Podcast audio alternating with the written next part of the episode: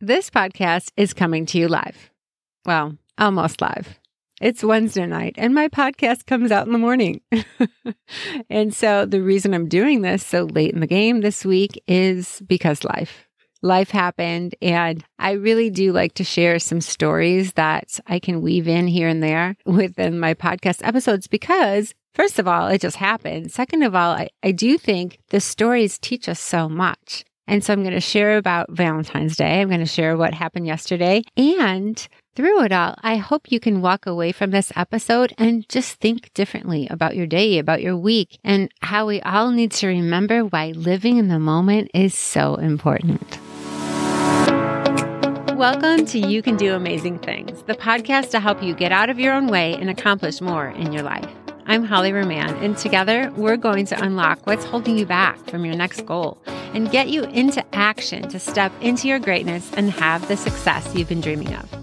If you're looking for a positive place each week to grow and learn, get inspired to take your next step so you could feel more success, joy, and happiness, meet me here every Thursday. It'll be like our weekly chat. We'll drink our coffee or favorite drink together, and we'll definitely have some fun, learning, growing, and accomplishing your next amazing thing. Let's do this. Are you a fan of Valentine's Day or not? so I could say in our house, we're definitely divided. My husband is a big no, and the girls and I actually really enjoy Valentine's Day. And here's why. Every year, I do a treasure hunt for the girls and a red and white dinner. And I know that sounds goofy, but stick with me for a minute. So I do, I, I get these red and white heart shaped raviolis from Costco. Have you seen those? And then I get all these goodies that are heart shaped and red and white and all the stuff, the berries, the caprese salad. Anyway, that's fun. But then I get all these little gifts and I make clues. So I send them all around the house on a, on a little treasure hunt. And then every place has a new clue and a gift. Oh my gosh. They love it, especially our youngest. And she's 18, by the way. And she's like, Mom, are you ready for our treasure hunt? Are you ready for Valentine's Day? And part of me says, I don't want to do this anymore. And then the other part says, okay, it's tradition. I love it. It's, it is fun. It's exhausting, but it's fun. And so I did all the stuff, just shopping, the, the gifts, the thinking of the hints. Oh my gosh. It's like this. Roses are red, violets are blue. Come give your mom a kiss for your first clue. Something like that. Anyway, I send them all over the house and it's a big deal. They love it. They go and they find all their gifts and they make their little piles and they can hardly wait to open them all. Meanwhile, they're not big gifts, but you know, they're fun. It's fun to open all these little things. That's what we do. We, we save them. We do that after dinner while we're having our treats and little desserts. At dinner last night, this is what happened. So we were talking, and my husband decides to ask questions, which is so fun. Questions that get, get people to think. Like he asked our youngest, what are three things you love about mom? And then I'd say, what are three things you love about dad? And then we just kept going on and on with some fun questions. And do you know one of the things that she said? One of the things she loved about mom is stuff like this. She says stuff like Valentine's Day and how she makes things special. Oh my gosh, that was so good to hear. I could cry. But here's the thing. If I would have pushed it off, said, I'm too busy to do it, I don't want to do it, or whatever, I would have missed out on those moments.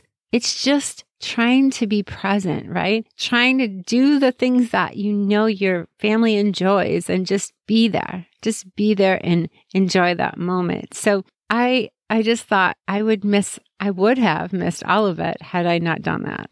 And she loves it so much. Our oldest daughter even came home for a while from college, so that was fun. She get a, she got in on the hunt as well. I just wanted to share that. I think it's it's a fun day. And by the way, scavenger hunts or treasure hunts are so fun.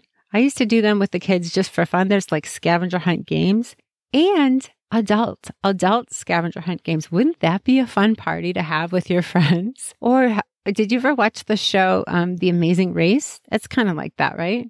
I think that I always wanted to have an amazing race party. I still think I'm going to do it. It just takes a lot of organization and planning because you have to think about like hiding the clues and then all those, I don't know, what were those called? Pit stops and the challenges and all of that. But I still think I'm going to do it. I think it would be super fun. But scavenger hunts or treasure hunts, ah, they create so many great memories. So here's the thing. Here's the thing I wanted to talk about. I, I, thought I'd tell the story, but I want you to get thinking in your own life about your own traditions, about the things that your kids love or your family loves, or that you do with friends that sometimes you stop and say, Gosh, I haven't done that in a while, or, you know, I don't have time to do that. We need to stop saying that to ourselves because I know that we all get busy and I know that we all, you know, have goals and things we want to accomplish. I, I realize I spoke a lot about that in the past few episodes, right? About goals and how to set them, all of that. But here's what I want to stress. Through all of the busyness and the looking at our goals and working towards this and towards that, being able to slow down, to live a little bit in the moment and to be present, that's where the goodness is you will discover so much and so many of the memories, I believe, are created that way. So I want to ask you this question. What is happening around you today or this week that you can stop what you're doing, stop the business and really dive into? Think about taking some of that time to hit the pause button and be in the moment. What things can you learn that you might be missing out on because you're too busy? We've all been there. What things can you discover just by hitting the pause button and put that stuff that you have to get done aside just for a moment? Maybe it's with your spouse. Be there with your kids, your parents, your friends, whatever the case. There's so many moments that will present themselves if you're willing to see them. This episode is not like my others. It's not full of step one, step two, or these ways or those ways. It is just a good reminder it's a good reminder for me, really, and hopefully for you, is to just be able to stop, pause, and try to enjoy those special moments that sometimes might not come along as often as we'd like, right? There's so much joy in the journey. And I know I'm guilty of, you know, busy, busy, busy and move, move, move. And sometimes if you can just stop and enjoy living in the present, enjoying the moment that you're in, it is so satisfying. It's so fulfilling. That's all I have for you this week. It was short, but hopefully a good reminder. And I want to end with this really good quote from Oprah. Living in the moment means letting go of the past and not waiting for the future. It means living your life consciously, aware that each moment you breathe is a gift. Thank you so much for listening and spending time with me today. I hope you enjoyed that episode. Please share it with a friend who you think would enjoy it as well. If you haven't done so, I would love it if you could give me a rating and review on Apple Podcasts. That would mean so much to me and it would help get the word out for the podcast.